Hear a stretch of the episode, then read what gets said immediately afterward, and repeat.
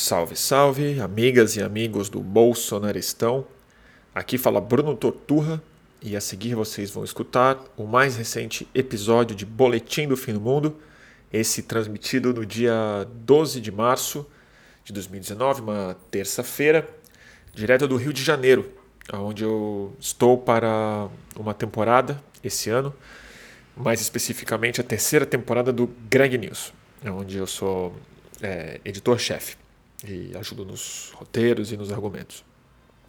É, nesse episódio, é, ele veio numa semana bem difícil, tem sido difícil. Eu estou gravando essa introdução enquanto eu acompanho as trágicas informações que chegam de Suzano, do massacre que houve na escola.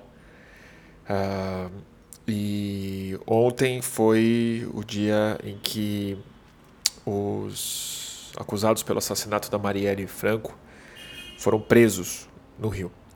E foi um dia de muita intensidade informativa, eh, a, a extrema aproximação física e familiar do presidente Bolsonaro com os acusados, especificamente do pistoleiro que executou a Marielle. E eu acho que a, essa transmissão é, diz respeito a algo muito importante, que para mim está na essência do bolsonarismo e como ele se conecta com o pensamento miliciano. A gente já é, falou um pouco sobre isso na ocasião do envolvimento do Flávio Bolsonaro com as milícias, mas acho que ontem a coisa tomou uma dimensão bastante diferente. O que eu quero falar é que, é, independente da não confirmada ou sequer investigada, na verdade, é, ciência ou participação do presidente Bolsonaro na trama que executou a Marielle, o fato é que o Bolsonaro é cúmplice do mesmo projeto político das milícias. E é sobre isso que eu quero falar. Como milícia, na minha opinião, não se trata simplesmente de crime cometido por policiais em bando, mas de uma ideologia de uma ideologia que já fincou garras muito profundas na política brasileira e agora alçou o voo mais alto possível, que é como ideologia chegar no Palácio do Planalto. E eu acho que isso implica em uma série de reflexões e é, uma mudança de mentalidade que a gente que não concorda com isso precisa ter na hora de falar sobre isso, pensar sobre isso e lutar contra isso. Então é, é uma introdução triste, eu não estou feliz, estou bem abalado, muito arrasado com essa situação de Mogi. É, pretendo falar sobre isso assim que eu tiver alguma coisa que presta para falar sobre isso numa, numa transmissão futura. E é isso. Fiquem com a, o episódio de ontem de Boletim do Fim do Mundo, é, Marielle e a essência do bolsonarismo. Alô, alô, começando mais uma edição de Boletim do Fim do Mundo. Quem está no YouTube, por favor, avisa se o áudio está funcionando legal, se o vídeo está indo bem. E aí a gente já começa. Tá tudo certo aí? Aparentemente sim, né? Uh... Turma falando que ainda bem que tem terapia hoje. O som tá baixo. O, olha, acho que se o som tá baixo no Instagram, recomendo que vocês aumentem o volume no celular. Eu acho que não deve ser isso. Que bom, gente, que o áudio tá bom. Massa. Então vamos começar. É... Hoje, para avisar que eu já estava ao vivo no Instagram, entramos agora no YouTube. É... Avisando, estou no Rio de Janeiro. Vocês podem reparar pelo cenário diferente mas a gente já fez uma transmissão daqui, então talvez vocês comecem a reconhecer nas próximas semanas. Eu vou estar entre São Paulo e Rio nos próximos meses, por conta da, do começo da temporada do Greg News. Então hoje a gente teve a nossa primeira reunião de pauta, uh, e daqui a 10, não, daqui a 20 dias mais ou menos ele estreia na sexta-feira. Não vou adiantar mais do que se trata, mas vai ser uma temporada, como vocês podem imaginar, é, intensa. Uh, então estou no Rio de Janeiro. É, Que dia, né? O plano para hoje não era bem esse. Eu confesso para vocês que eu tinha outras, outras intenções para a live de hoje. Uh, eu estava entre falar sobre as enchentes, que eu acho que é um assunto muito importante de ser discutível em vários níveis. É, em função de ontem, pensei em conversar sobre jornalismo, imprensa é, nesses últimos meses e como eu acho que a discussão está muito deslocada. É, até sobre a importância que a imprensa tem, acho que a gente caiu num certo clichê que não é superficial, mas que parou de significar alguma coisa. E acho que tem um papel ainda mais importante que a gente não, às vezes não consegue conversar nem como jornalista, muito menos como público. Mas é, acordo hoje bem cedo com a, a Manita, minha cachorrinha, me acordou para passear e vejo no meu WhatsApp já está pipocando às seis e pouco da manhã, sei lá, seis e quarenta da manhã, com a informação de que os acusados da, pela, pela execução da Marielle é, foram presos. E eu já planejava fazer uma transmissão especial sobre o aniversário do assassinato dela na quinta-feira, daqui do Rio. Estava inclusive vendo sobre uns convidados interessantes que a gente poderia fazer uma coisa mais especial, conversar com várias pessoas, inclusive sobre milícia, que já é um assunto que a gente conversou aqui bastante. E aí hoje, não só com a prisão, mas com uma série de coisas que aconteceram, sobretudo a extrema proximidade, é, primeiro física, é, do endereço do assassino, do acusado do assassinato, acho que não é suspeito por isso simplesmente mais, acho que ele foi formalmente acusado. As provas são substanciais e o arsenal que acharam na casa dele já é crime o suficiente. Morador do mesmo condomínio, muito próximo, mesma rua quase, né? É, do Jair Bolsonaro. Depois a informação de que a filha desse sujeito é, foi namorada de um dos filhos do Bolsonaro. Uh, e uma certa um certo respeito por essa informação. Não digo respeito, porque o respeito à informação é uma coisa diferente. Eu quero falar outra coisa, uma certa hesitação na imprensa em é, identificar esse fato como muito importante, num, na minha cabeça, com a com a justificativa do rigor da apuração, tentaram não destacar esse fato como se ele implicasse algum tipo de cumplicidade no crime cometido. E para mim esse não é nem o ponto. A cumplicidade pode ou não ser estabelecida do ponto de vista formal, do ponto de vista da, do planejamento ou da ciência do crime. Mas o ponto é que o compartilhamento de intimidade, somado a todo o histórico da maneira como o Bolsonaro se relacionou com esse crime, desde que ele aconteceu, o seu histórico no relacionamento com as milícias e tal, é, para mim já implica numa cumplicidade que talvez seja, se não mais é, séria, do ponto de vista desse episódio, mas ela explica muita coisa. É uma cumplicidade no projeto. E é sobre isso que eu quero falar. É, para mim, Claro que importa saber até que ponto o envolvimento da família Bolsonaro vai até os acusados e talvez no próprio crime. Isso não é aparentemente nem investigado está sendo, acho que deveria, é, pela relevância. Mas não é esse o ponto.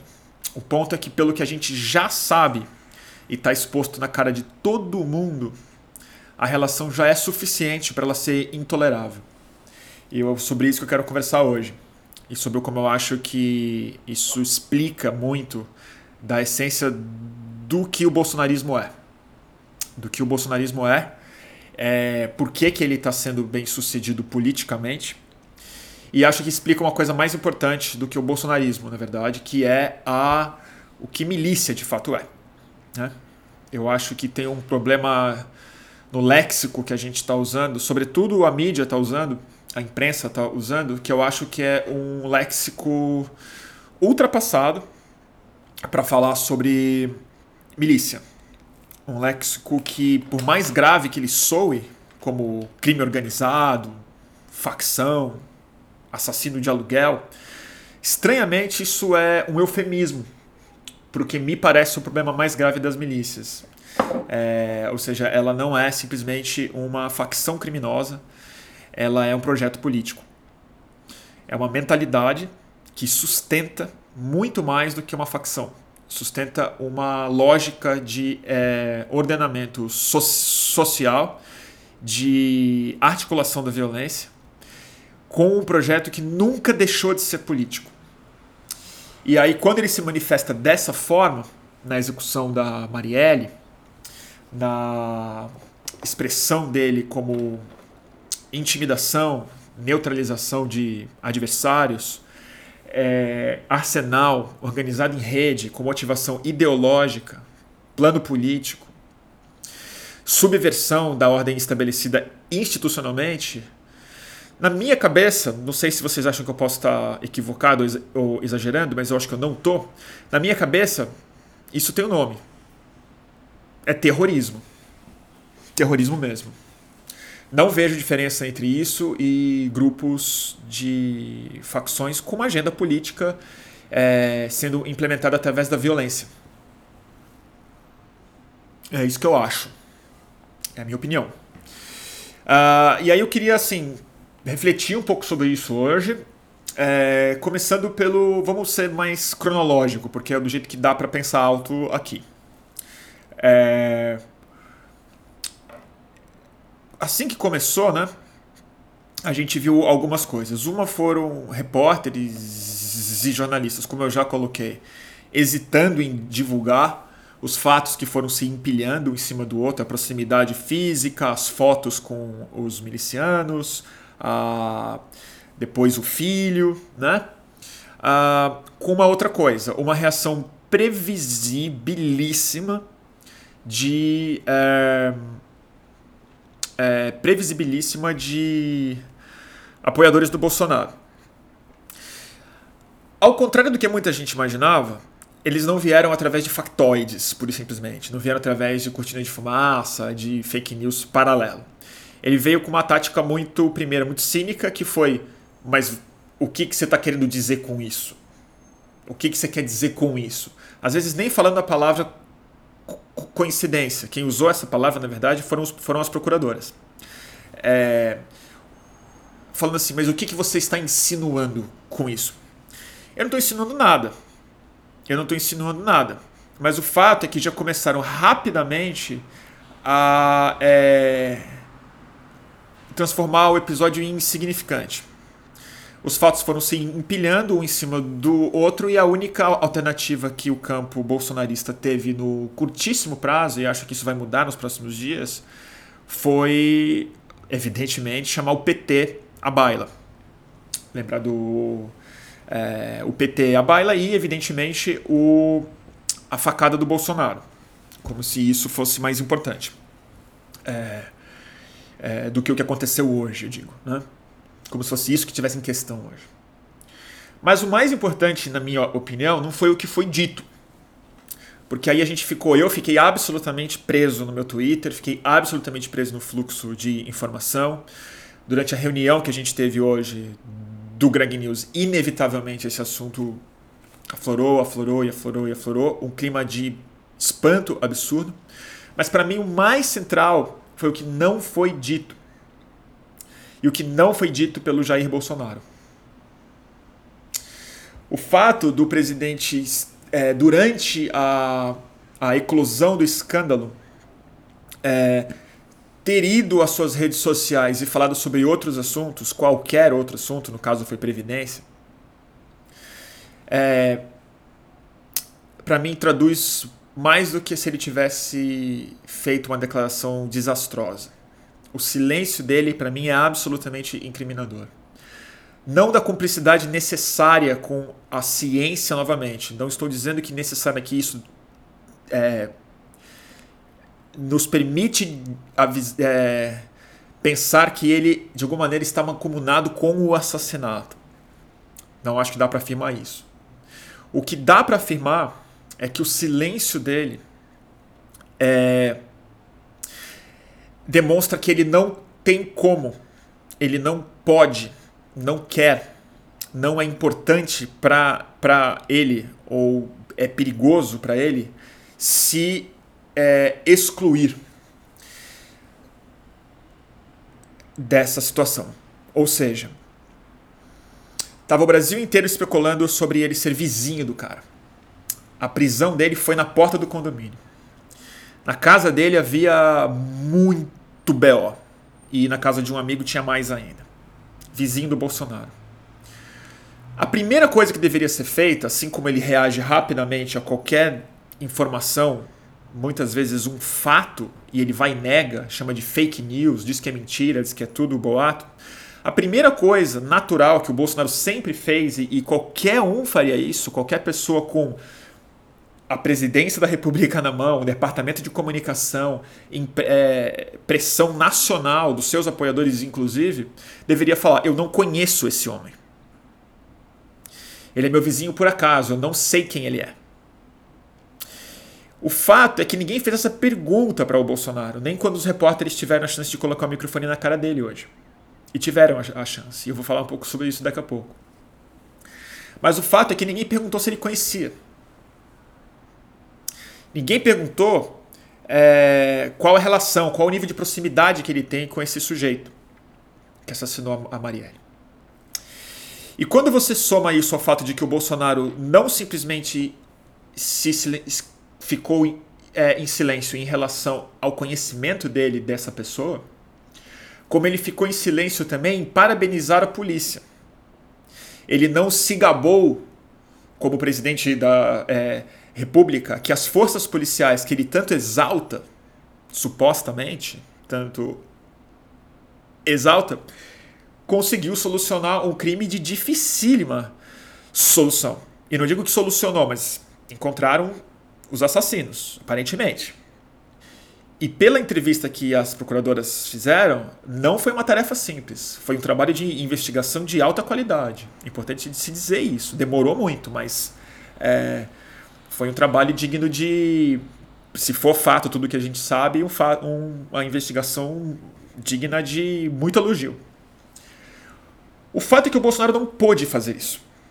O Bolsonaro não teve como é, se distanciar disso.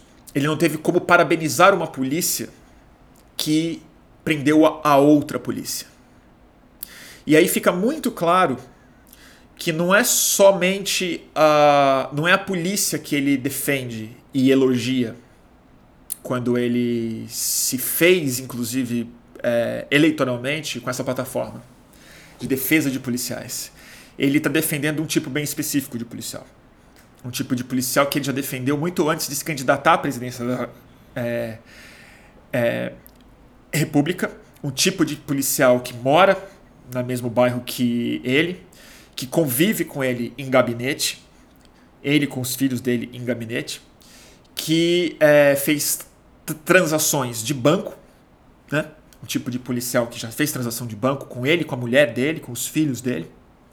É, um tipo de policial que ocupa cargo político é, que, como a gente bem sabe, é, é eleito em áreas de milícia?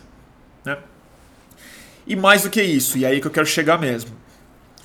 Um tipo de policial que se organizou em rede, que se organizou financeiramente, que se organizou em torno de grupos milicianos é, para impor uma outra ordem política através dos espaços que eles ocuparam primeiramente em bairros periféricos cariocas, em periferia, zona oeste, alguns morros e tal.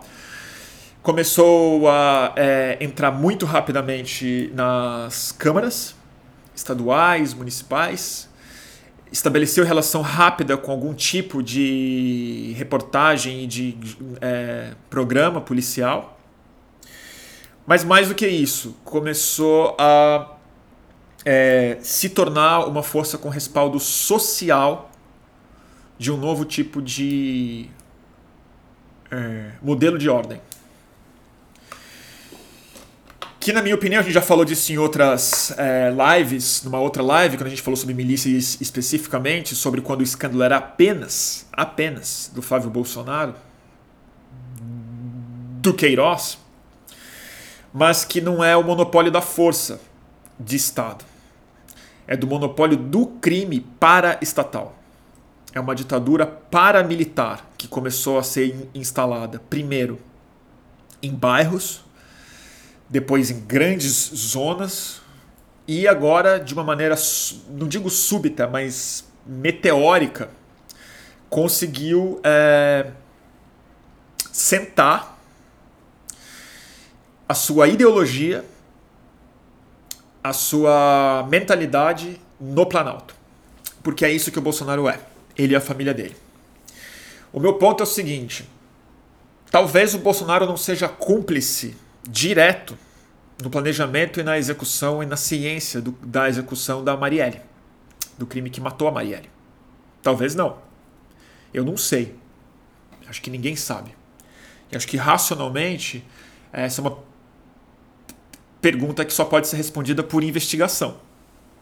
E aparentemente ela não está sendo feita porque os, o, os, os, investigadores falaram que o fato dele morar no mesmo bairro, no mesmo condomínio do presidente não foi, eles não atribuíram importância para a investigação disso. Mas o que eu quero dizer é o seguinte: ele pode não ser cúmplice, talvez, do crime em si, mas eles fazem parte do mesmo projeto político. Eles são parte do mesmo projeto. Eles têm a mesma ideologia miliciana. E é isso que eu falo. O problema não é criminal pura e simplesmente. O crime é só um dos aspectos que esses grupos executam. É diferente do crime é, organizado. É diferente. Porque o objetivo não é o controle do crime. O objetivo é o controle da, do projeto social. O objetivo é o controle é, político das áreas. É completamente diferente. Não é o território. Você pode até falar que uma facção criminosa, que o tráfico tem a ideia de controlar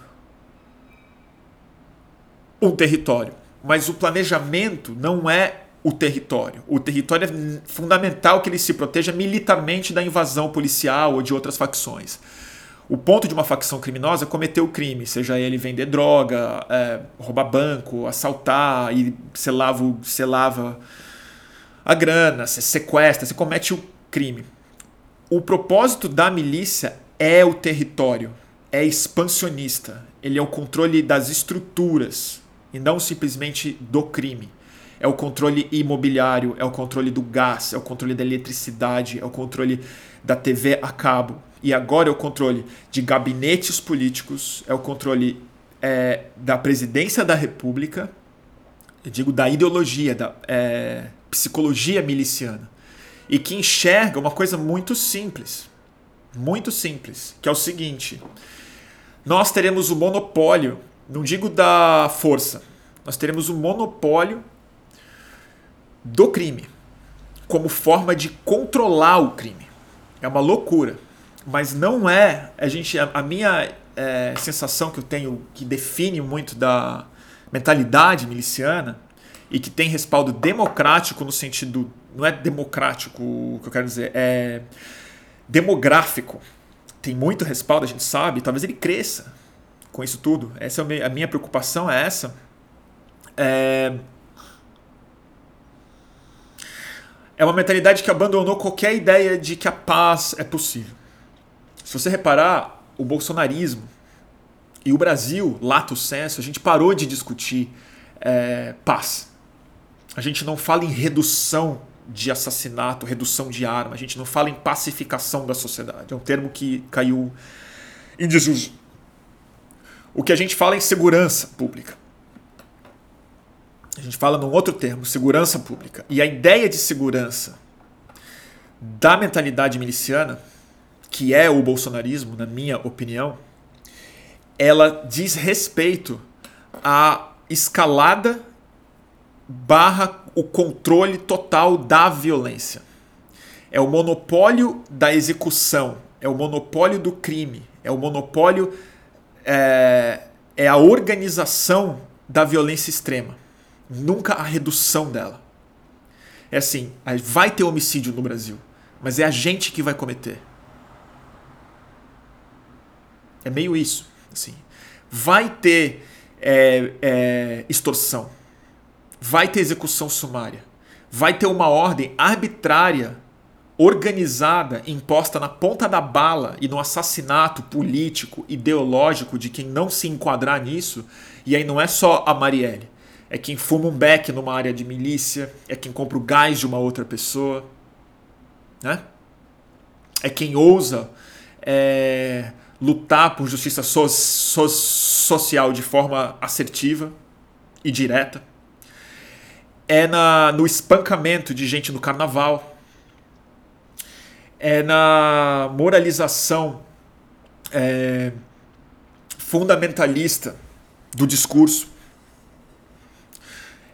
é na criação de ficção para difamar pessoas e acabar com a capacidade da sociedade se autofiscalizar através da é, imprensa e de coisas assim. Mas basicamente é o monopólio da imposição do medo. É isso que eu quero falar, mais do que violência. Porque violência, de alguma forma, o Estado tem mesmo o monopólio. A polícia, em estados muito democráticos, evidentemente, tem o monopólio da violência, da arma, da porrada. Né? Mas é, a polícia nunca deveria ter o monopólio da imposição do medo. E é isso que eu acho que o bolsonarismo representa, e é por isso que eu considero ele hoje de maneira muito mais tranquila, eu falo isso, muito mais triste, mas muito mais, muito mais convicta, eu falo isso. Ele é um presidente miliciano porque ele representa a ideologia miliciana, ele representa essa ética, esse projeto, na verdade, que já se entranhou muito mais do que deveria, que já tem ramificações muito poderosas, como a gente pode ver hoje. E ele é um, ele é um presidente miliciano porque não é só a mentalidade que ele está relacionado. Ele está relacionado com as pessoas da milícia. Ele não é só vizinho, ele não é só o pai do filho que se relaciona com a filha do executor da Marielle, mas ele é o cara que, como político, como candidato e depois como presidente, nunca se pronunciou sobre esse caso. E por um motivo muito simples: ele não pode. Ele não pode. Porque o que ele pensa não pode ser dito. Se ele conhece ou não conhece o cara, como ele conhece, qual o nível da relação com ele, não pode ser dito. E não pode ser dito por, porque ele, ele tem relações, a gente não sabe em que extensão, mas ele tem, isso é transparente. Mas mais importante do que isso, ele não pode colocar isso em xeque, porque é isso que também dá sustentação de base demográfica e eleitoral para o projeto dele. É em torno disso que ele se construiu politicamente e é em torno disso que ele está se é, cacifando como presidente da República. Isso para mim é completamente intolerável. É, é, insuportável. Hoje foi o dia que eu é, que a presidência Bolsonaro se tornou mais insuportável na minha cabeça. E foi justamente quando ele não falou nada. Foi o silêncio dele. Foi o silêncio dele. Foi a naturalidade como a militância dele começou a não lidar com o caso em si e começou a falar sobre a facada. Começou a desmerecer o trabalho da própria Polícia Federal, que concluiu que o Adélio, que esfaqueou o Bolsonaro, e eu acho que ele esfaqueou mesmo, eu não acho que a facada é fake, é bom que eu diga isso, para deixar isso bem claro, eu acho que ele enfiou a faca na barriga do Bolsonaro, sim, é, infelizmente, e é, a polícia concluiu, encerrou a investigação, disse que ele é louco, e o Bolsonaro desmereceu o trabalho da polícia. E a primeira coisa que ele falou quando um repórter colocou o microfone na cara dele e perguntou o que, que você achou da operação de hoje, a primeira coisa que ele falou foi: Eu quero saber quem mandou me matar. Porque esse é o único argumento que existe, possivelmente. E é aí que a questão está toda, tá toda colocada. Porque é mais do que desviar o assunto. É o fato de que a mentalidade miliciana só valoriza um tipo de vida, a ideologicamente alinhada com ela. É isso que, que acontece. O bolsonarista fica muito comovido, como todos os defensores de, direitos humanos ficam comovidos também, quando um policial é assassinado. A gente vê isso. O Marcelo Freixo a Comissão de Direitos Humanos, a, é a Anistia Internacional, todos se manifestam quando tem assassinato de policial. Eles vão no enterro, eles ajudam o pessoal, eles ajudam na investigação, eles dão assistência e defendem a família. E a direita também. E, a, e aliás, eu não vou nem chamar disso. Não vou chamar de direita. Eu não acho que é justo. Porque eu não acho que é sobre isso. Não é sobre esquerda e direita. É sobre outra coisa. Sobre culta violência. Mas quem não tem essa ideologia miliciana pode ser assassinado. Se você for olhar, todo mundo que falou, é, quase todos os comentários que relativizaram o que aconteceu hoje, primeira prisão, antes de saber que o Bolsonaro morava no mesmo condomínio, começaram logo a é, relativizar, falando a seguinte frase: já deu de Marielle. Já deu. Né?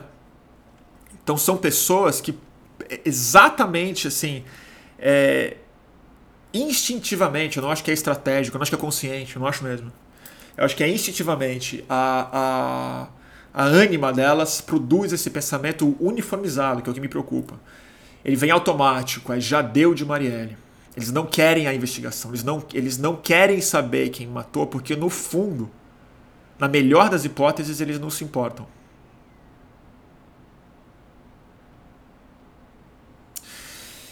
A vida que vale é a vida do Bolsonaro.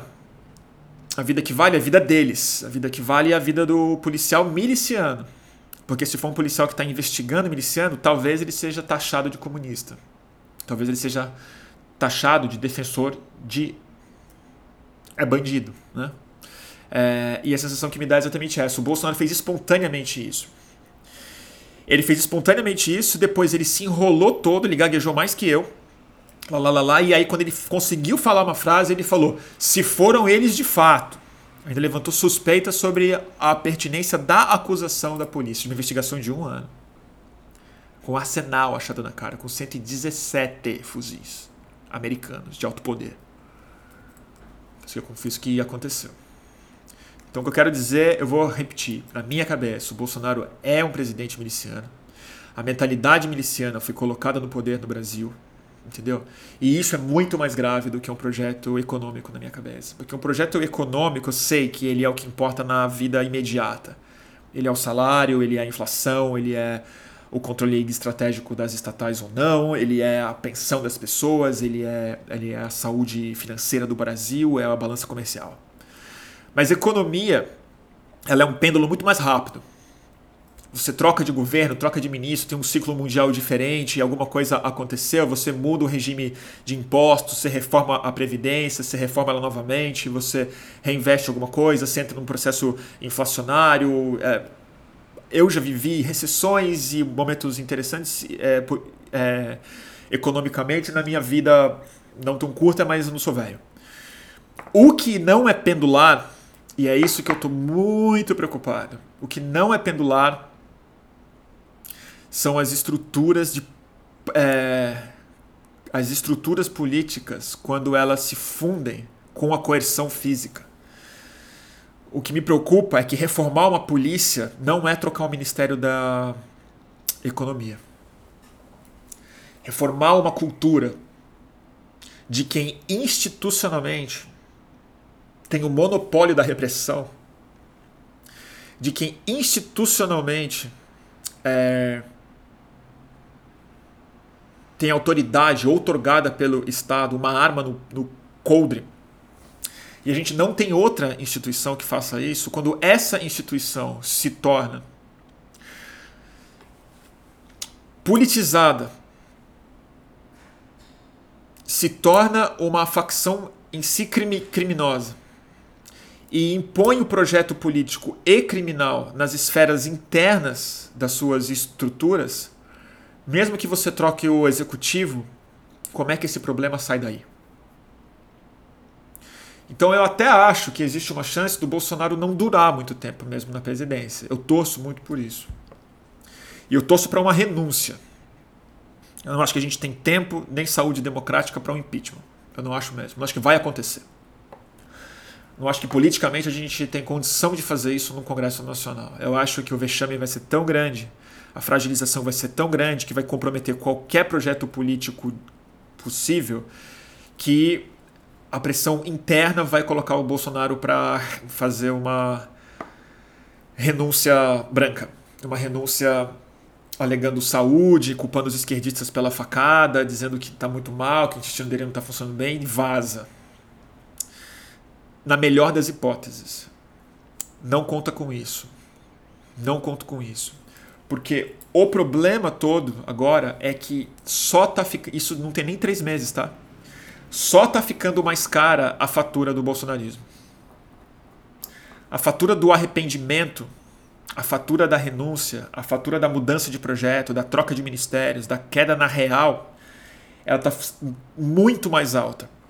Ao mesmo tempo que está muito mais óbvio, muito mais evidente que o projeto fundamentalista, miliciano, o projeto obscurantista, o projeto orgulhoso da ignorância, o projeto violento, o projeto da racionalização da violência, é o único que ele tem, ele nunca teve outro. Ele anda com essas pessoas. Não é que o Bolsonaro nunca leu um livro, que a gente não sabe o que, que ele leu na vida dele. Não sabe mesmo. Outro dia alguém falou isso no Twitter, eu concordei muito. A gente nunca leu algo que ele escreveu. A gente nunca leu duas páginas que o Bolsonaro redigiu de, como pessoa. Ele não é uma pessoa que. É, ele nem sabe o que é um projeto político. Ele não sabe nem o que é presidência da República. O projeto político que ele defendeu de maneira muito clara quando ele era um deputado, e isso é mais um projeto político do que ele sabe, mas é um projeto político, ele defendeu a legalização das milícias como forma de regular a ordem, que é uma forma de, organizar, de botar ordem nos lugares. E depois disso, ele falou: deveremos é, é, legalizar as milícias. O que, que ele está falando com isso? Ele está falando que ele reconhece que elas são ilegais. Ele está falando que ela não deveria ser mais ilegal. Ele está fazendo um elogio de uma atividade ilegal exercida por policiais, vizinhos dele, pais de namorada dele, do filho dele, desculpa. funcionário de gabinete, gente que deposita dinheiro na conta da mulher dele. A gente sabe disso. Isso assim, tá tão claro. E aí assim, a coisa que eu acho é, para encerrar e eu começo a ler o comentário de vocês, é o seguinte, tá tão claro, mas tão claro, mas tão claro que a gente não consegue ver. Tá super exposto, igual uma foto. Tem é tão brilhante, é tão evidente que a nossa íris não abre o suficiente, não fecha o suficiente para a gente conseguir focar. É só é só a exposição do horror, da obviedade. E aí a gente tem que ver a imprensa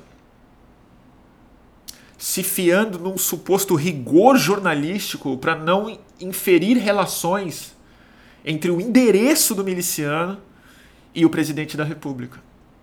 De novo, eu não acho que dá para afirmar que ele é cúmplice, não acho. Eu acho que o que dá para afirmar é que ele faz parte do mesmo projeto, ele faz parte da mesma gangue, ele faz parte da mesma facção, da mesma ideologia política e criminal que se fundiu numa só. É o que eu acho.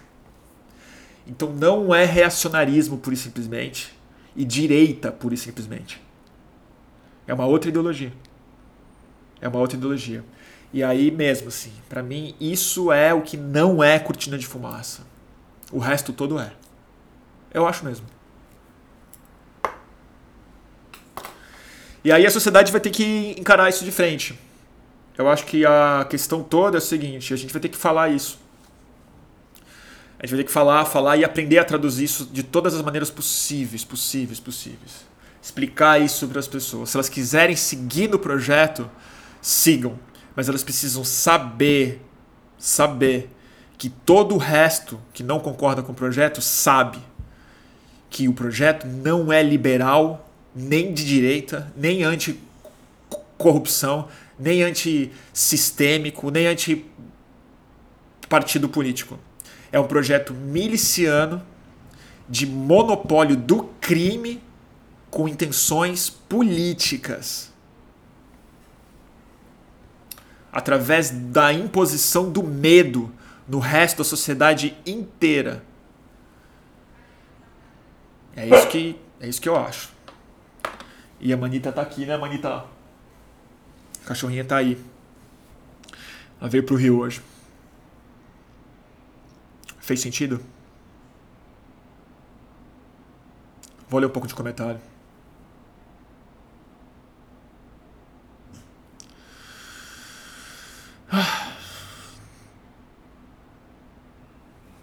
A Mani tá concordando, é isso mesmo.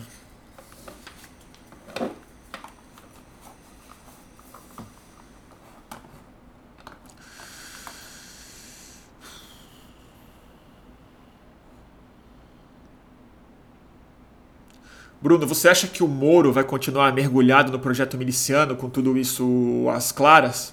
Acho que vai. Acho que vai. Eu acho que o Moro ele é pior do que eu imaginava.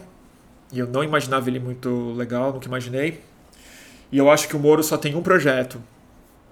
É, ir pro se viabilizar como ministro do Supremo Tribunal Federal ou como presidente da República em 22 para é, impor outro projeto político, outra ideologia, que é o que é dos procuradores de Curitiba.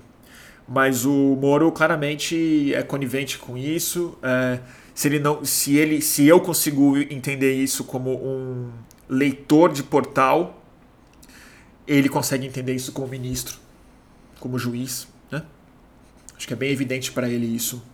Os dados estão todos aí escancarados. Eu acho que esse projeto ele é de muitas mãos. Eu acho que muita gente finge que não, que não vê, prefere acreditar que é um exagero da nossa parte, da minha parte, prefere tapar o olho e não percebe que que o Bolsonaro nunca deu outra demonstração, que foi a única coisa que ele sempre disse, sempre demonstrou ser. Não tem outro projeto. Acho que o Moro não pula de fora não. Acho que ele não pula fora.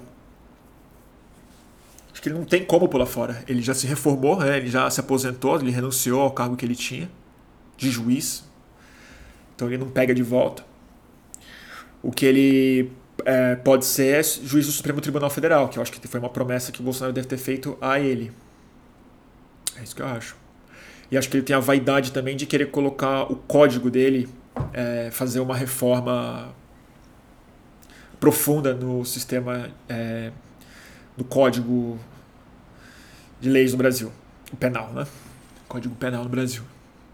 O código Moro, como um advogado muito capacitado definiu nos últimos uma vez que eu conversei com ele. Isso que eu acho, acho que é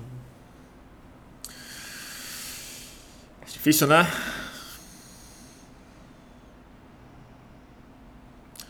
Então, Uh, muita coisa, né?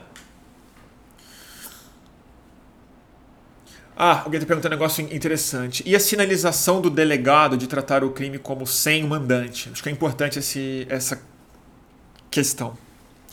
Eu vou dizer o seguinte. Muita gente da esquerda vai pode ficar puta comigo, mas eu vou dizer o que eu acho mesmo. Eu acho que existe a chance do crime não ter mandante. Eu acho que ela é pequena eu acho que provavelmente teve pelos, pelo nível de, de sofisticação, pela importância do alvo.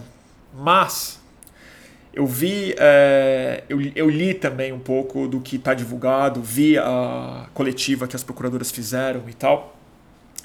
Me pareceram mulheres bastante corajosas, bastante retas na, na condução do negócio. E acho que é um alerta muito importante também a gente entender que existe talvez a, chance desse matador profissional, desse cara que ganha muito bem para executar pessoas e que sabe matar pessoas muito bem, é, ter é, começado a executar algo que que é previsível, que é crimes ideológicos crime de ódio. Que ele, ele, assim como muitas pessoas sem a índole ou o talento para é, cometer crimes dessa natureza, sem a experiência, Muitas pessoas estão no Brasil consumidas pelo ódio. Eu sei de gente que passa o dia perseguindo pessoas e linchando e comentando no Twitter, e raivosos e agressivos, às vezes fisicamente agressivos com pessoas e tal. Ele pode ser simplesmente um assassino, psicopata que ele deve ser, é, frio que ele deve ser, que, como as investigações falaram, ele pode estar obcecado com alguns personagens da esquerda.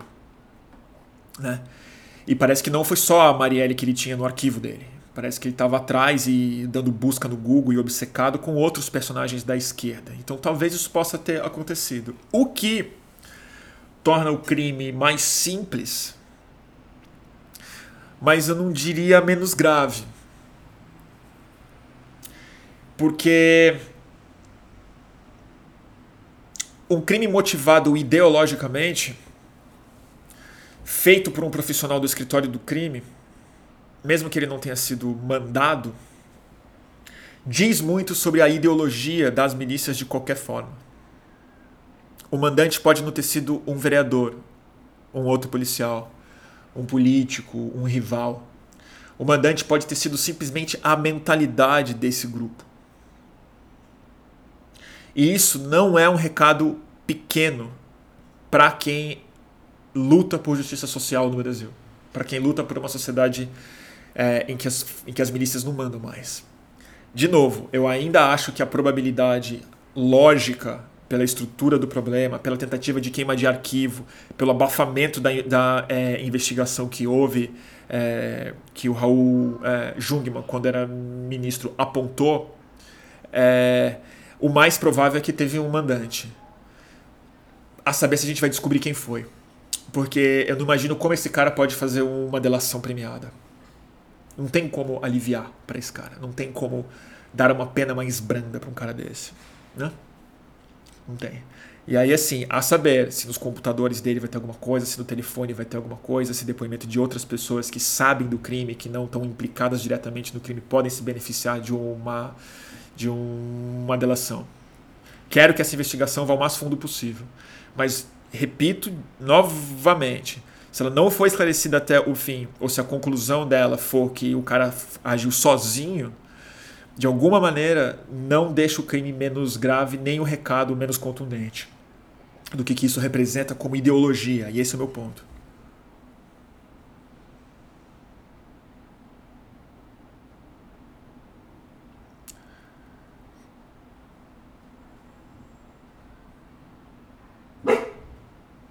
Porque tem outra coisa, né? Não é simplesmente barrar uma investigação que pode chegar em quem é, encomendou o assassinato. Isso já, isso já, seria o suficiente.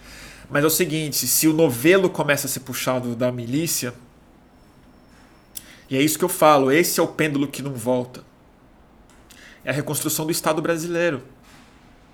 E não do Estado brasileiro assim, do Congresso Nacional e de Brasília. Isso é a parte mais fácil de trocar.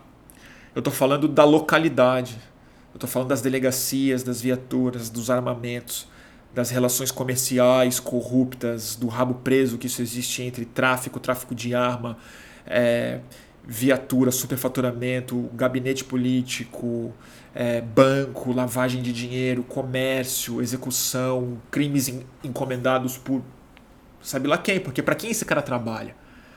Ele morava numa mansão, né? Você viu a casa dele? Grande, cara, casa importante. Quanto custa? Quem que pagava? Empresário encomendando morte? De quem? Sei lá, né? Tem que ter dinheiro para contratar isso. Quem é que contrata? Todos os policiais? O policial não tem dinheiro. Tem que ter dinheiro de algum lugar. O lugar vem de, vem de onde? Quem tem dinheiro é rico, né? E quem é rico é o quê? Empresário? Não sei. Banqueiro? Não sei. Ninguém sabe. E é esse novelo que ninguém quer desatar. Esse novelo chega assim por exemplo, a Barra, né, que a gente já sabe, o tanto de obras que aconteceram na Barra da Tijuca. Você acha que isso não tem, assim, ah, né? sei lá. Complicado, né?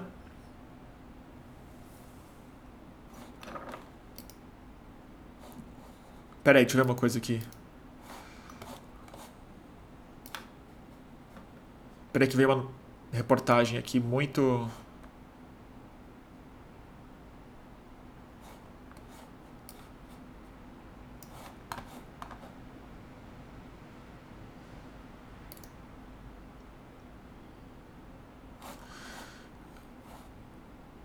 Gente, que loucura. Não, isso aqui eu não vou.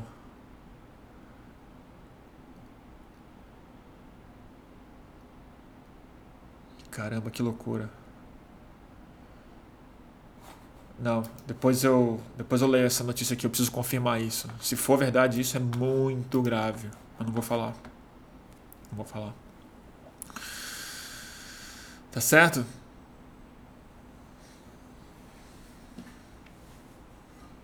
Então é isso, gente.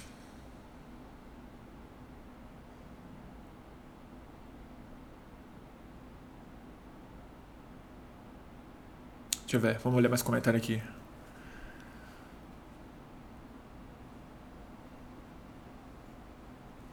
Não, não vou falar porque eu não, eu não confirmei. Eu preciso ver se isso é verdade. Eu posso até dar uma pesquisada aqui. Pra ver se é isso mesmo.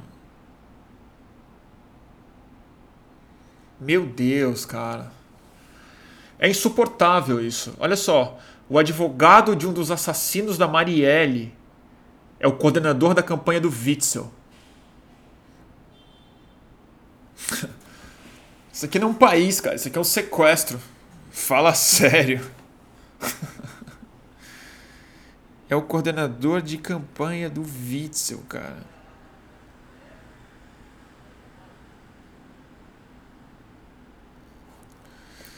Deixa eu ver aqui.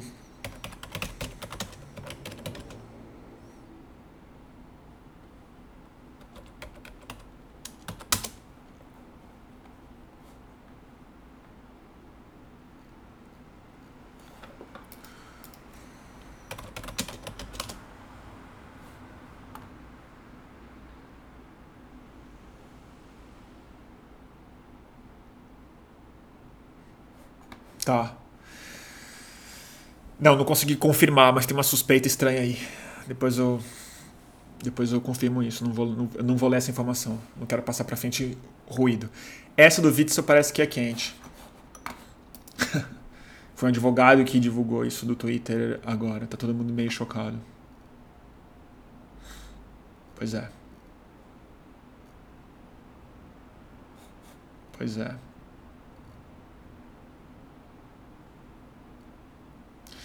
É isso, gente. Difícil, né? Eu insisto nesse ponto, assim. Tá claro demais pra gente conseguir ver. Tá super exposto. Que nem foto. Você super expõe fica tudo branco. Você não vê nada, não tem definição.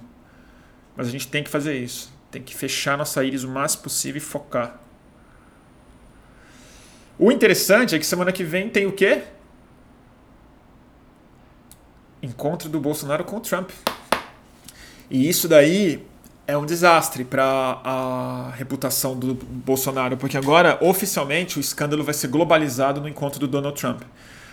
Vai ser inevitável o aposto depois do Jair Bolsonaro nas matérias do encontro de ambos na semana que vem.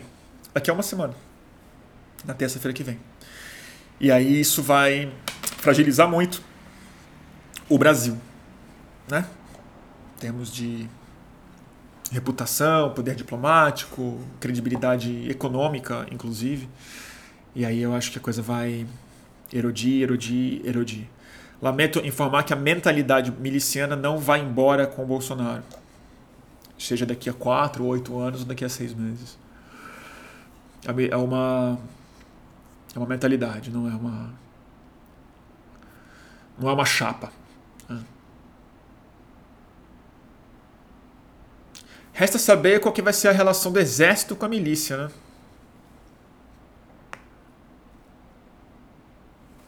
Ah, vamos ver.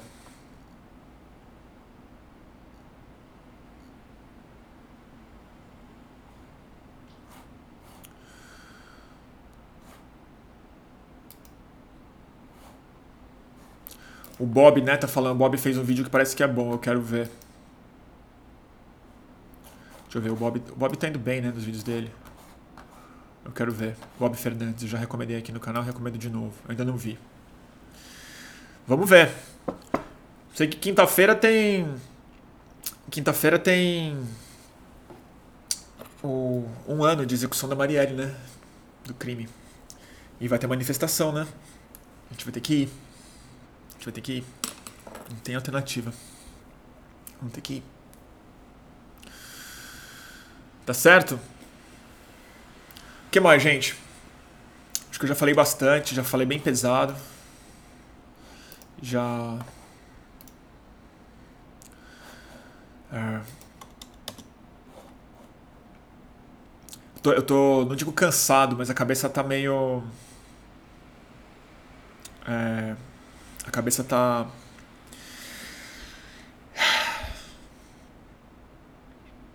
Tudo, tudo em tempo real, né? É difícil pensar.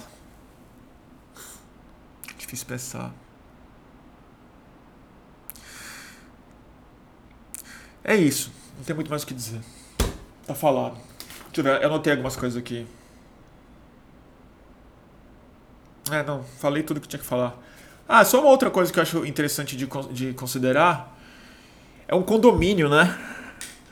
Eu acho que faz muito sentido. A lógica de condomínio ela tem uma essência miliciana, né? A lógica de bankerização é, através do seu poder econômico, né?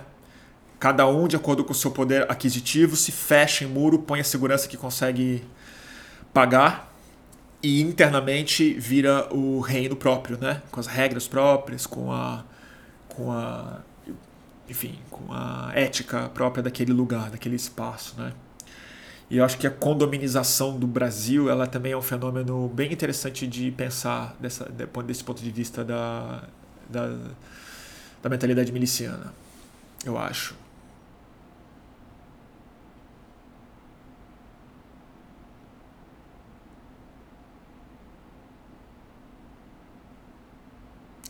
Bruno, você sabe que o Steve Bannon não está mais com essa bola toda nos Estados Unidos, né? A é, Jean, Jean CJ, nunca sei falar os nomes de nick difícil. Ele, ele pessoalmente não tá, mas eu ainda eu não consigo comemorar tão cedo, não. Eu preciso ver as eleições americanas bem vistas, porque o Donald Trump está indo mal por um lado, mas a gente já falou muito disso por aqui. As forças que estão regendo são inconscientes. Não contem com a racionalidade para votar. Abandonem as suas esperanças na racionalidade. Enquanto o campo de oposição ao Donald Trump não estiver levantando o mesmo tipo de paixão, ou conseguindo criar bugs ou, ou é, perturbações na, na semântica emocional dessa turma, eu acho que a chance do, do Trump se reeleger ainda é bem alta e do projeto avançar ainda mais. A gente já fez muita live sobre isso, assim, sobre onde que eu acho que esses, esses problemas estão. Acho que aí é, é, a minha visão tem mais a ver com biologia e problema sistêmico do que do que campanha, né? A Suzy aí, oi Suzy. Tá vendo tudo, Suzy?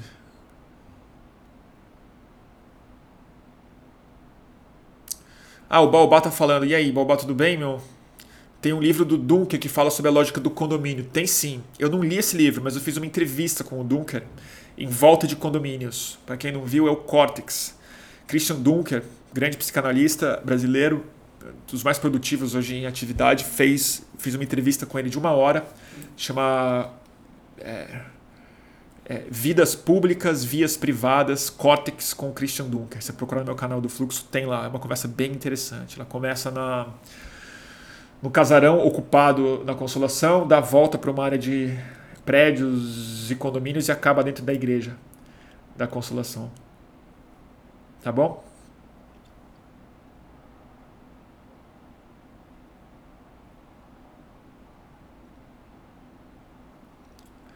O que mais? Não, né, Suzy? Pô. Normal. Eu também não veria tudo.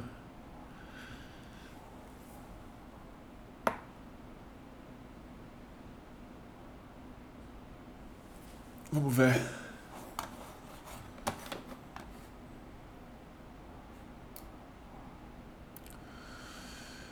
Bruno, o Rafael está perguntando o que você acha da abordagem do Chomsky sobre a importância de reconhecer o sucesso do Bernie Sanders é olhar para o aspecto positivo do cenário eleitoral dos Estados Unidos. Com, com certeza é. é eu tive uma conversa interessante com o Vitor que esqueci o nome do canal dele, eu deveria ter na ponta da língua, assistir o vídeo dele, é super, super legal, que ele falou sobre isso, sobre os socialistas chegando nos Estados Unidos. Uma visão bem interessante de que a gente tem uma visão de balança que não é verdadeira quando a gente avalia a ascensão da extrema direita no mundo.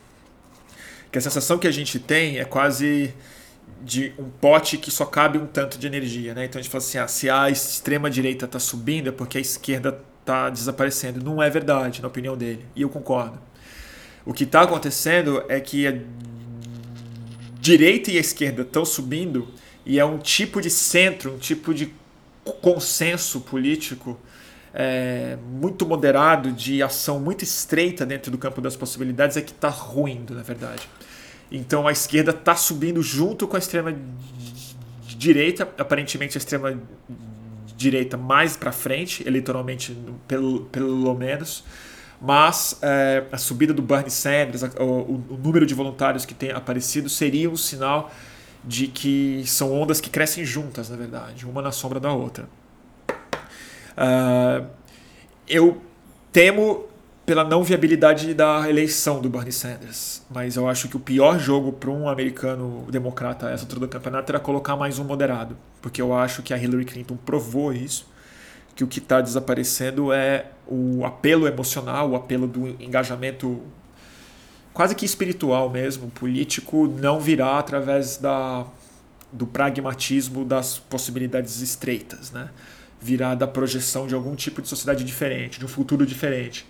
Alguém se emociona e se identifica mais. Peraí que caiu o Instagram aqui.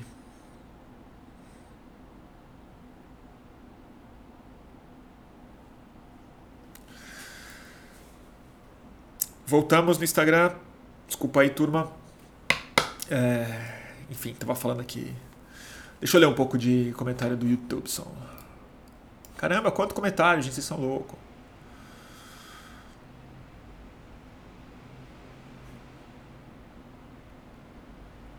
Esse mesmo, o Vitor que está trazendo a revista Jacobin com a Sabrina. Ele participou de uma live comigo. Ele é muito legal. Alguém sabe o nome do canal dele?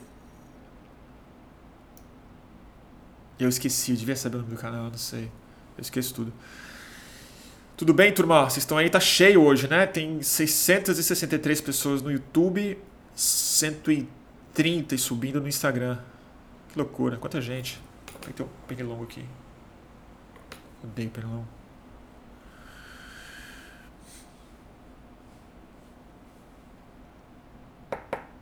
É, o Ivan está pedindo para eu, eu, voltar na conversa. Bruno, você acha que a esquerda dos Estados Unidos está mudando de vetor, de liberal para algo novo, diferente? Eu não sei. Eles chamam liberalismo, os liberais americanos, eles chamam de esquerda lá, mas eu acho para você ver, né, o nível do centro dos Estados Unidos que a Hillary é chamada de esquerda por algumas pessoas.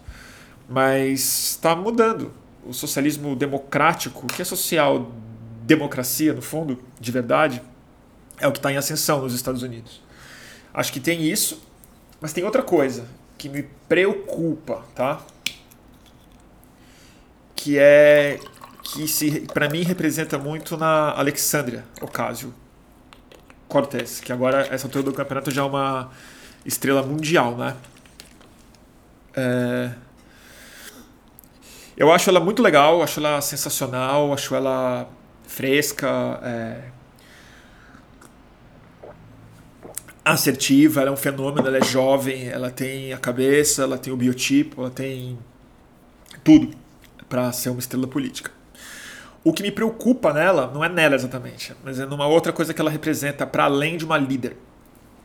Às vezes eu não acho que ela é bem uma líder política no sentido clássico. Eu acho que ela tem uma característica de mídia digital. Eu acho que ela também o que a gente a está se apaixonando pela imagem da, da Alexandria Ocasio e não necessariamente pela construção política dela, que ainda é jovem, pequena e curta. Eu acho que a ascensão meteórica dela como um fenômeno de campanha se deve sobretudo ao carisma que ela tem em mídia social. Assim como grande parte da extrema direita também. E eu acho isso para uma coisa um pouco mais perigosa.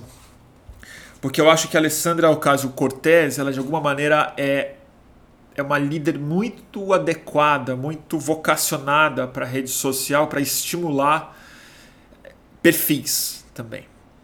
E não necessariamente é, participação política. Não sei. Não sei. É só uma, é uma contenção do meu entusiasmo. Porque eu acho que existe uma limitação intrínseca no poder uh, dos seguidores, nos números é, digitais. E eu confesso que depois de assistir algumas lives que ela fez e de ler esse livrinho daqui, eu fico um pouco de pé atrás com a transparência extrema, com a o streaming da vida privada dela, com a expressão e é uma coisa que eu faço, mas eu não sou líder político, eu sou um jornalista, faço isso para uma comunidade pequena de pessoas e tal, mas que é esse pensamento alto dela, isso pode às vezes parecer muito novo e é muito novo, e isso é estimulante, isso é interessante, mas a gente já deveria ter aprendido depois das primaveras de uma série de coisas que a gente não pode se apaixonar rápido pelos fenômenos novos e é, estimulantes. Eles, em geral, têm efeitos colaterais muito difíceis de perceber no começo, mas em geral se consolidam de maneira muito rápida e muito nociva. Eu não sei bem do que eu estou falando, mas eu acho que a gente precisa conter um pouco, não o entusiasmo com ela, mas tentar manter uma certa crítica entre o que é uma liderança política e o que é uma liderança do ciberespaço. É, dito isso, o Green New Deal dela é a coisa mais pertinente e importante que tem que ser feita. Eu não acho que ela é vazia, eu acho que ela tem muito conteúdo, acho que ela tem um futuro brilhante se tudo der certo, mas do mesmo jeito que ela é poderosa na memificação da, da sua figura e da sua pauta, isso talvez possa ser manipulado de maneira muito inteligente, muito rápida para a cristalização de uma reação aí sim, baseada em fake news, baseada em outro tipo de meme que coloca ela como uma radical. É a minha preocupação. É a minha preocupação.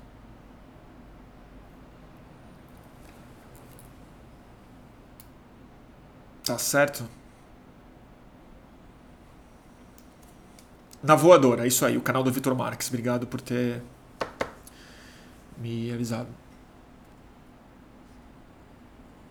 Vamos, vamos ver. A preocupação que eu tenho com o Sander mesmo é. É a idade dele. É duro falar isso, porque parece que eu sou velhofóbico, mas não é. Ele é bem idoso já. E vai ser uma campanha puxada e tal, e acho que isso pode. Não sei. Não sei. Eu falei outro dia que eu, eu tuitei que eu preferia Elizabeth Warren, né? Que eu, era a minha favorita. Às vezes é, às vezes não é. Às vezes é o Sanders meu favorito. É, mas sei lá. Tem muito chão ainda.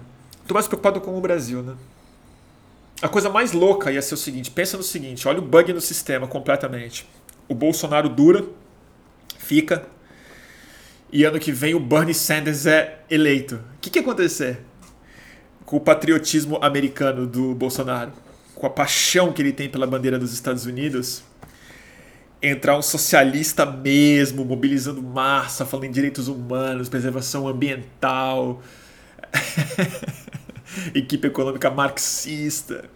Aí o Bolsonaro ia ou romper ou ser rompido, ia deixar de ser o parceiro mais estratégico dos Estados Unidos e não ia ter com quem conversar, cara. Ele tem que ligar nas Filipinas, ver se alguém atende ele. esse, é, esse é um circo que eu queria ver. Assim. Fica Bolsonaro, elege o Bernie Sanders. E aí ia ser muito engraçado.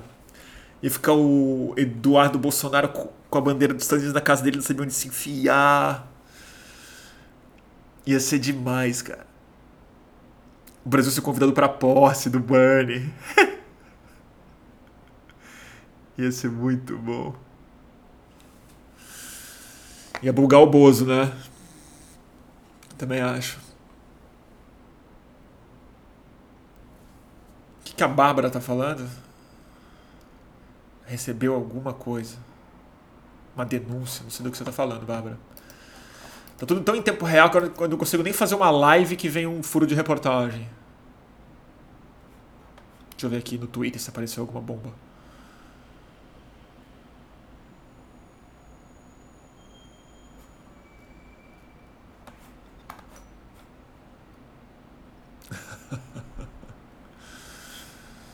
É isso aí, gente.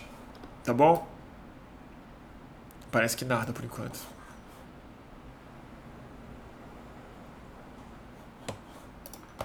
Deixa eu ver uma coisa aqui. Gente, muito comentário. Vocês estão. Assim, não consigo ler nada.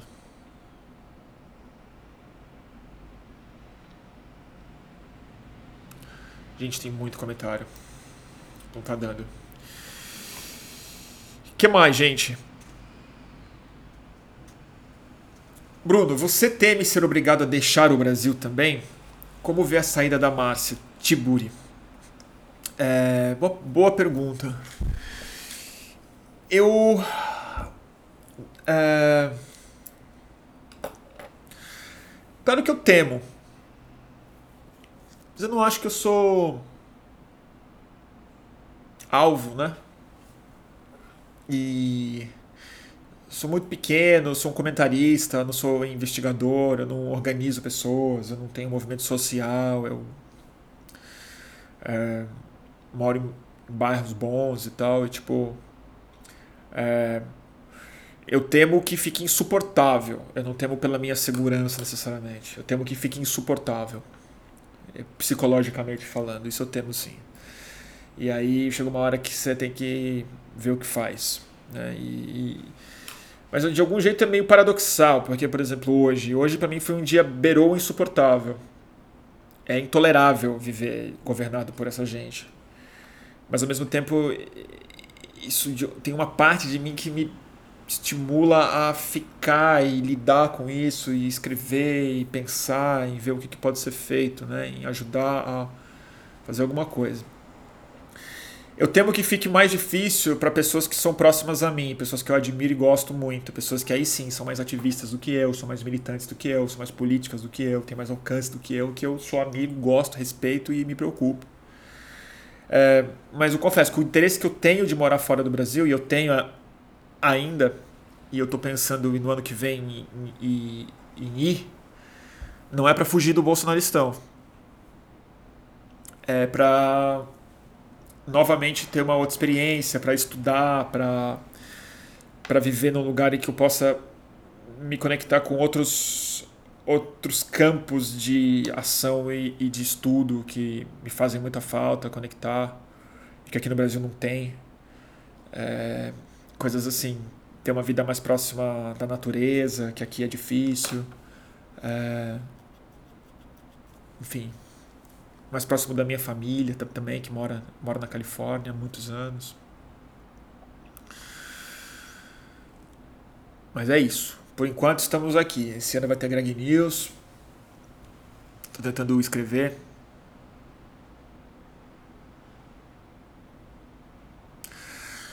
Ah, o Gol tá falando aqui. Bruno, chama o padre Júlio Lancelotti. Bom para fazer uma live. Total. Você sabe que eu fiz o. Eu fiz uma live com o padre Júlio Lancelotti em 2012, quando eu fazia live mesmo. É, tinha grade diária quase. Tinha, a gente fez uma rede, né? Antes da mídia ninja, pós-TV chamava. E a gente fazia aí, teve uma série que a gente fez sobre a Cracolândia, que estava sendo violentamente reprimida pelo Kassab na época. E eu chamei o padre Júlio Lancelotti e o Anderson, que era uma liderança do movimento dos moradores de rua de São Paulo. E aí a gente fez uma live muito legal com ele naquela época. Mas eu posso convidar ele novamente com certeza.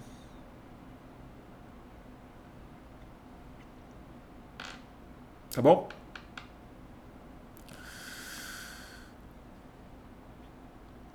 Vem para Califórnia, Décia Amaral tá falando. Em, é, em Berkeley tem uma área muito boa de política e muito verde. Putz, nem me fala que lá é o meu sonho. Em Berkeley é a universidade. Eu fui recentemente conhecer, fiquei passado. Deu vontade de morar lá. Tem uma tradição que eu amo, né? Que é a tradição psicodélica e. É, e de free speech, né, de liberdade de expressão deles, o movimento político radical americano dos anos 60 tinha Berkeley como um dos grandes centros, né, novamente contracultural, psicodélico e tal. E isso ainda exala lá de maneira muito clara e tal. E se tudo der muito certo, é isso que eu gostaria de fazer ano que vem, é ir para lá para estudar um pouco em Berkeley, fazer alguma coisa por ali. Mas não sei se vai dar, é difícil, não é, não, não é simples, também não é, também não é barato. Tá bom? Gente, tem muito assunto para a gente conversar. Vocês estão propondo coisas ótimas. Como é que os evangélicos se conectam com isso? Uh, é, eu acho que tem muitos assuntos. Eu prefiro, eu estou falando isso um pouco, fazer, tentar fazer lives um pouco mais curtas e tentar restringir melhor os assuntos. Eu sei que é difícil, porque quando acaba o monólogo do começo e quando talvez fique melhor, ficar mais terapêutico, eu começo eu fico mais livre também para pensar, falar. Aí parece que tô conversando com os amigos mesmo, assim. Para de ser uma coisa meio pretensiosa também, que no começo às vezes eu fico sempre achando que é muito pretensioso. Mas é eu prefiro separar melhor os temas, porque eu acho que religiosidade, por exemplo, espiritualidade e evangélicos e tal, é um tema que eu tô querendo muito falar, mas eu ainda não achei o, o veio por onde eu gostaria de tratar. Tá bom?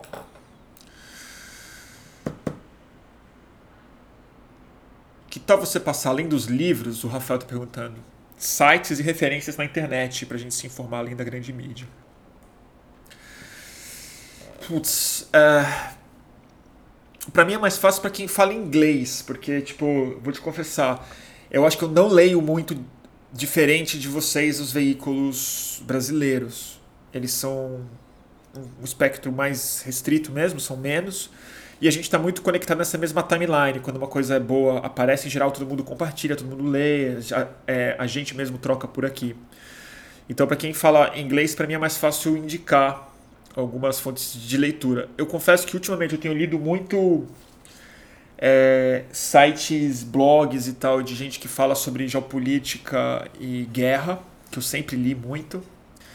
Então tem a Foreign Affairs, uh, tem Democracy Now, que é sempre uma fonte não só de ver o jornalismo deles, mas os autores que eles entrevistam. Depois você acaba descobrindo os blogs deles e tal. Eu sigo muita gente interessante no Twitter, que me ajudam muito a, a mandar link algo que eu leio muito, me ajuda muito a pensar é, blog e artigo científico, é, principalmente biologia e é, estudos do cérebro e de consciência. Então também tem muita fonte por aí. Tem o Daily Galaxy, que fala sobre, sobre pesquisa espacial. Tem muita coisa. A Etel tá me falando aqui o negócio, Etel, que o Eduardo Moreira falando coisas excelentes no campo da economia. Você curte o trabalho dele, Bruno? Eu não conheço o Eduardo Moreira. Obrigado pela dica, eu vou anotar aqui. E eu confesso também uma outra coisa, tá um saco isso, porque eu eu sempre falo isso e todo mundo acha que é um puta conselho e tal, que eu falo, não vamos deixar o Bolsonaro ser o presidente das nossas cabeças, né? Eu falo, já basta do basta do Brasil, vamos abrir os horizontes, vamos consumir menos notícia e tal. Eu não consigo respeitar esse conselho meu mesmo. Nos últimos tempos eu tô absolutamente absorto no noticiário, no Twitter, nas coisas que estão chegando, é, ansiedade muito alta é, e eu, porque o bolsonarismo ele é, uma, é um incêndio, né? Você não consegue não respirar a fumaça. Então, é, não tô nem mal, vou te confesso que ultimamente eu não tô lendo muito mais assim, e o tempo que eu tenho eu acabo reservando para livro. Porque se eu fico na internet lendo, acaba que acaba que eu vou pro vortex logo de novo da da tempestade de informação do Bolsonaro. Ah, o tal, o ex-banqueiro que a Eva me indicou. Eva, obrigado. Esse cara eu preciso chamar mesmo. Ex-banqueiro, porém de esquerda, acaba de voltar 15 dias morando no acampamento do MST. Fala sério que ele fez isso. Ah, vou chamar ele pra já então. Se ele acabou de voltar do MST, porque eu vi os vídeos dele, é uma loucura. O cara é demais. Ele se veste que nem um banqueiro, fala que nem um banqueiro, tem cara de banqueiro, vai em programa de banqueiro falando sobre o esquema esquema de extração de dinheiro de pobre que o banco é. Então é. É isso aí. Puta, vou chamar total. Vou chamar total. Eduardo Moreira, tá anotado. Eu já tinha anotado, eu esqueci o nome dele, que é um nome comum, né? Então tá, turma. O que mais a gente pode conversar hoje? Acho que, eu acho que é isso. O Giovanni está perguntando: se você tivesse uma experiência psicodélica agora, teria uma bad trip? Com certeza não. Com certeza não. Não. Na verdade, eu tô, eu tô precisando ter experiência psicodélica agora, justamente para me tirar da bad trip. Ou para mim, é o contrário. Porque ela, ela, ela traz exatamente o que eu mais preciso, né? Perspectiva. Perspectiva. Perspectiva nunca é ruim. Mesmo que ela te faça sofrer, em geral ela é boa. Em geral ela é boa. Você aprende bastante coisa, você sofre, mas você, porque você viu coisas importantes e tal. Então eu não tenho bad trip fácil não, gente. Preciso confessar. Tá bom?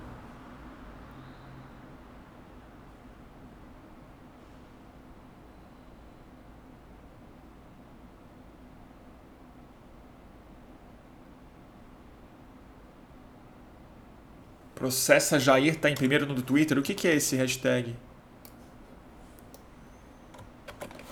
Processo o quê? Vamos ver qual é, o, qual é o botizado deles hoje.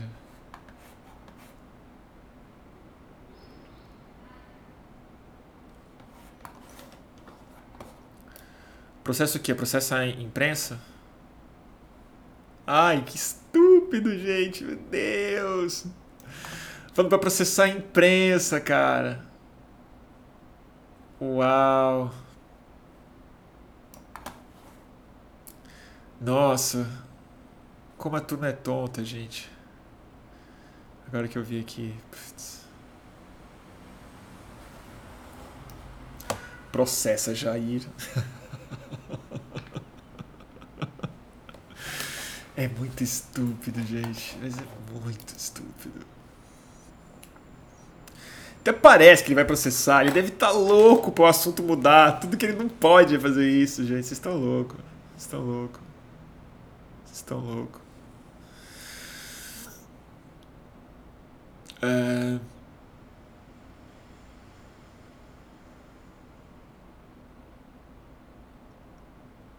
Que mais, gente? Acho que é isso, né? Vamos indicar um livro agora então? Livre filme. É, filme que eu quero indicar, eu não sei se dá pra ver fácil, mas ele tá na HBO, tá passando na HBO. É o do, do Brexit, com o Benedict Cumberbatch.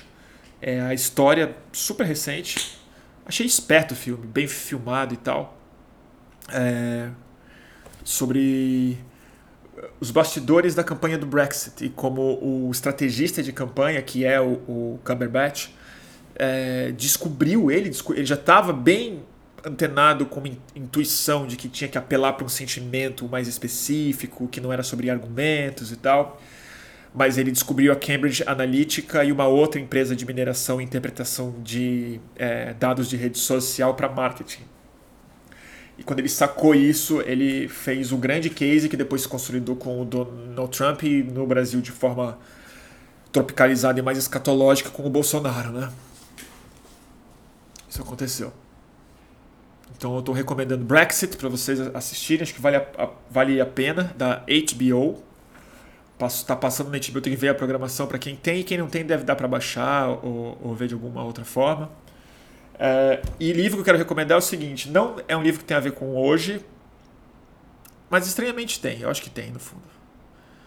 É, saiu, final, estão saindo pela Intrínseca, finalmente, mas assim.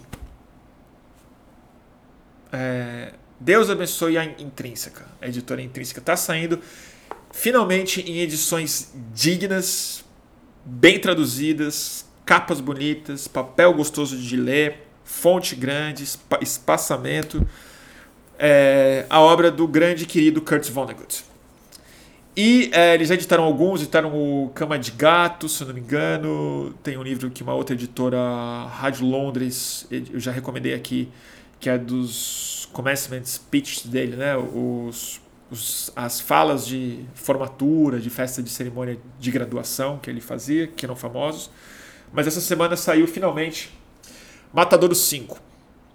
A edição que durante muitos anos era a única disponível no Brasil é da LPM, edição de bolso, aquelas de bolso com uma capa especialmente feia. A tradução era boa, mas é, o livro é muito feio, muito desagradável de ler, pequenininho, amassado. E essa aqui, capa dura, capa bonita, texto gostoso de ler e a tradução luxuosa do Daniel Pelizari, é, escritor do Sul, da geração, muito amigo do Daniel Galera, do Cardoso, dessa, da Clara Averbuch, do Ronaldo Bressani, dessa geração 90, como eles ficaram originalmente conhecidos, de romancistas e escritores e é, bons tradutores também. Fez a tradução do grande Kurt Vonnegut.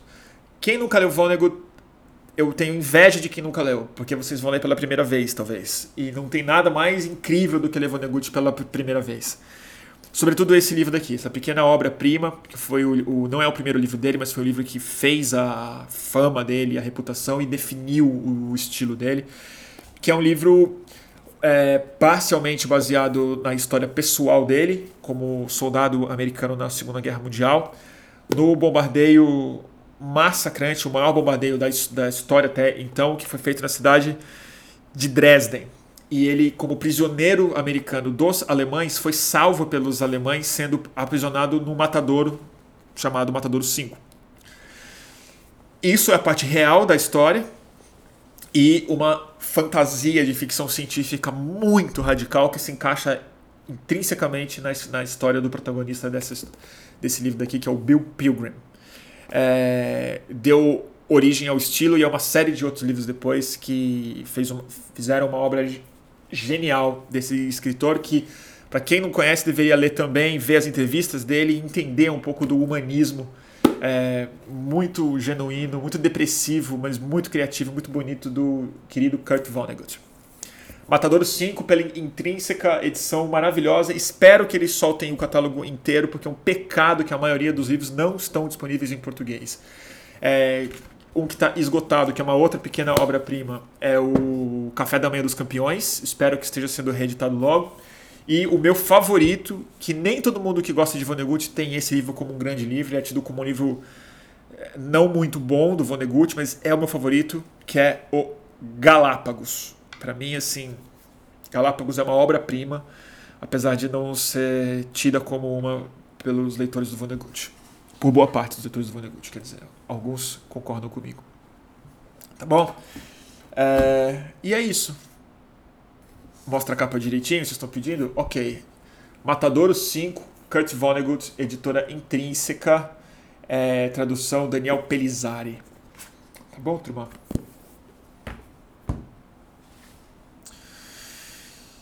Tá bom, turma? É isso aí. Agradeço demais pela audiência de vocês. Lembrando, sou obrigado a fazer o jabá, que essas lives elas só são realizadas graças ao generosíssimo apoio de vocês. É, deixa eu ver aqui se eu consigo colocar o logotipo. Ih, gente, só porque eu falei ele sumiu. Ah, que pena. É. O logotipo que eu tinha colocado aqui ele sumiu. Mas eu falo para vocês. É, tem o Catarse do fluxo no é, para a realização dessas lives aqui. Eu estou tentando bater, já tem uns meses aí, tentando bater a nova meta, que é para ter uma, um assistente, um assistente fixo para me ajudar na edição, na produção desses programas e na distribuição melhor desse conteúdo, na edição desses vídeos em pedaços, coisas que eu não consigo fazer sozinho. A partir de cinco reais, qualquer valor é muito bem-vindo, tem benefícios e tal. É catarse.me barra mantenha underline o underline fluxo. Mantenha o fluxo no Catarse. Vocês acham o link no site fluxo.net e é, no meu Instagram também. Tá bom, turma? Agradeço demais a audiência de vocês. Deixa eu ver se tem alguma coisa mais urgente aqui. Ah, e tem um podcast também. É... Tem um podcast que é meu SoundCloud. Vocês vão no soundcloud.com, procura lá Estúdio Fluxo, Bruno e tal. É, e assim que eu tiver tempo e, e, e, e, capacidade, eu vou botar no Spotify. Não é tão simples assim. Eu achei que era, não é. Tá bom? Turma, agradeço demais a todos vocês. E a gente vai fazer mais uma live essa, essa semana. Possivelmente, acho mais provável a gente fazer na quinta-feira, no um ano de execução da Marielle. Eu vou tentar trazer algum convidado e tal, mas eu preciso ver. De, de repente eu só vou conseguir fazer uma live da manifestação. Vamos, vamos ver o que, que dá para fazer. Mas eu estarei no Rio de Janeiro ainda. Tá bom, turma? Obrigado demais. É isso aí. Bom que vocês gostaram. Eu vou encerrar aqui primeiro no YouTube. Então vocês me dão licença. Turma, agradecido. Cadê a câmera? Tá aqui.